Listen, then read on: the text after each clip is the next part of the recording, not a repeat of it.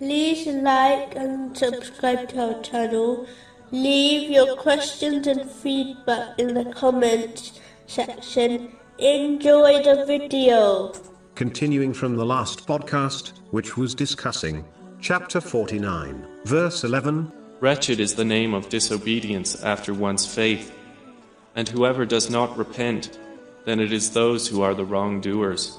This verse also indicates the importance of sincere repentance. This includes feeling guilty and remorse, seeking the forgiveness of Allah, the Exalted, and anyone who has been wronged, sincerely promising not to commit the same or similar sin again, and making up for any rights violated in respect to Allah, the Exalted, and people. If a person fears admitting the truth to a person they have sinned against, will only lead to further trouble. It is probably best not to inform them, and instead perform abundant supplications to Allah, the Exalted, seeking His protection, and asking for forgiveness for the person they have wronged, as compensation.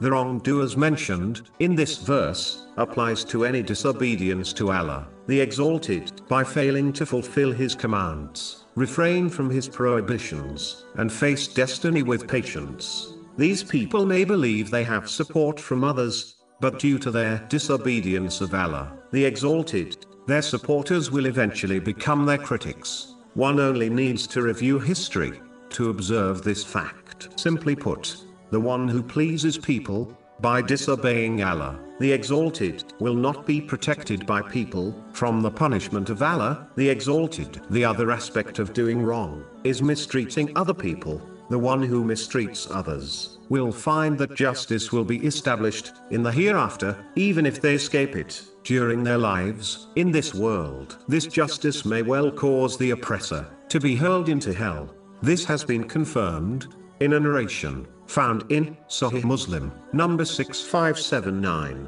Therefore, one must avoid all forms of wronging for their own sake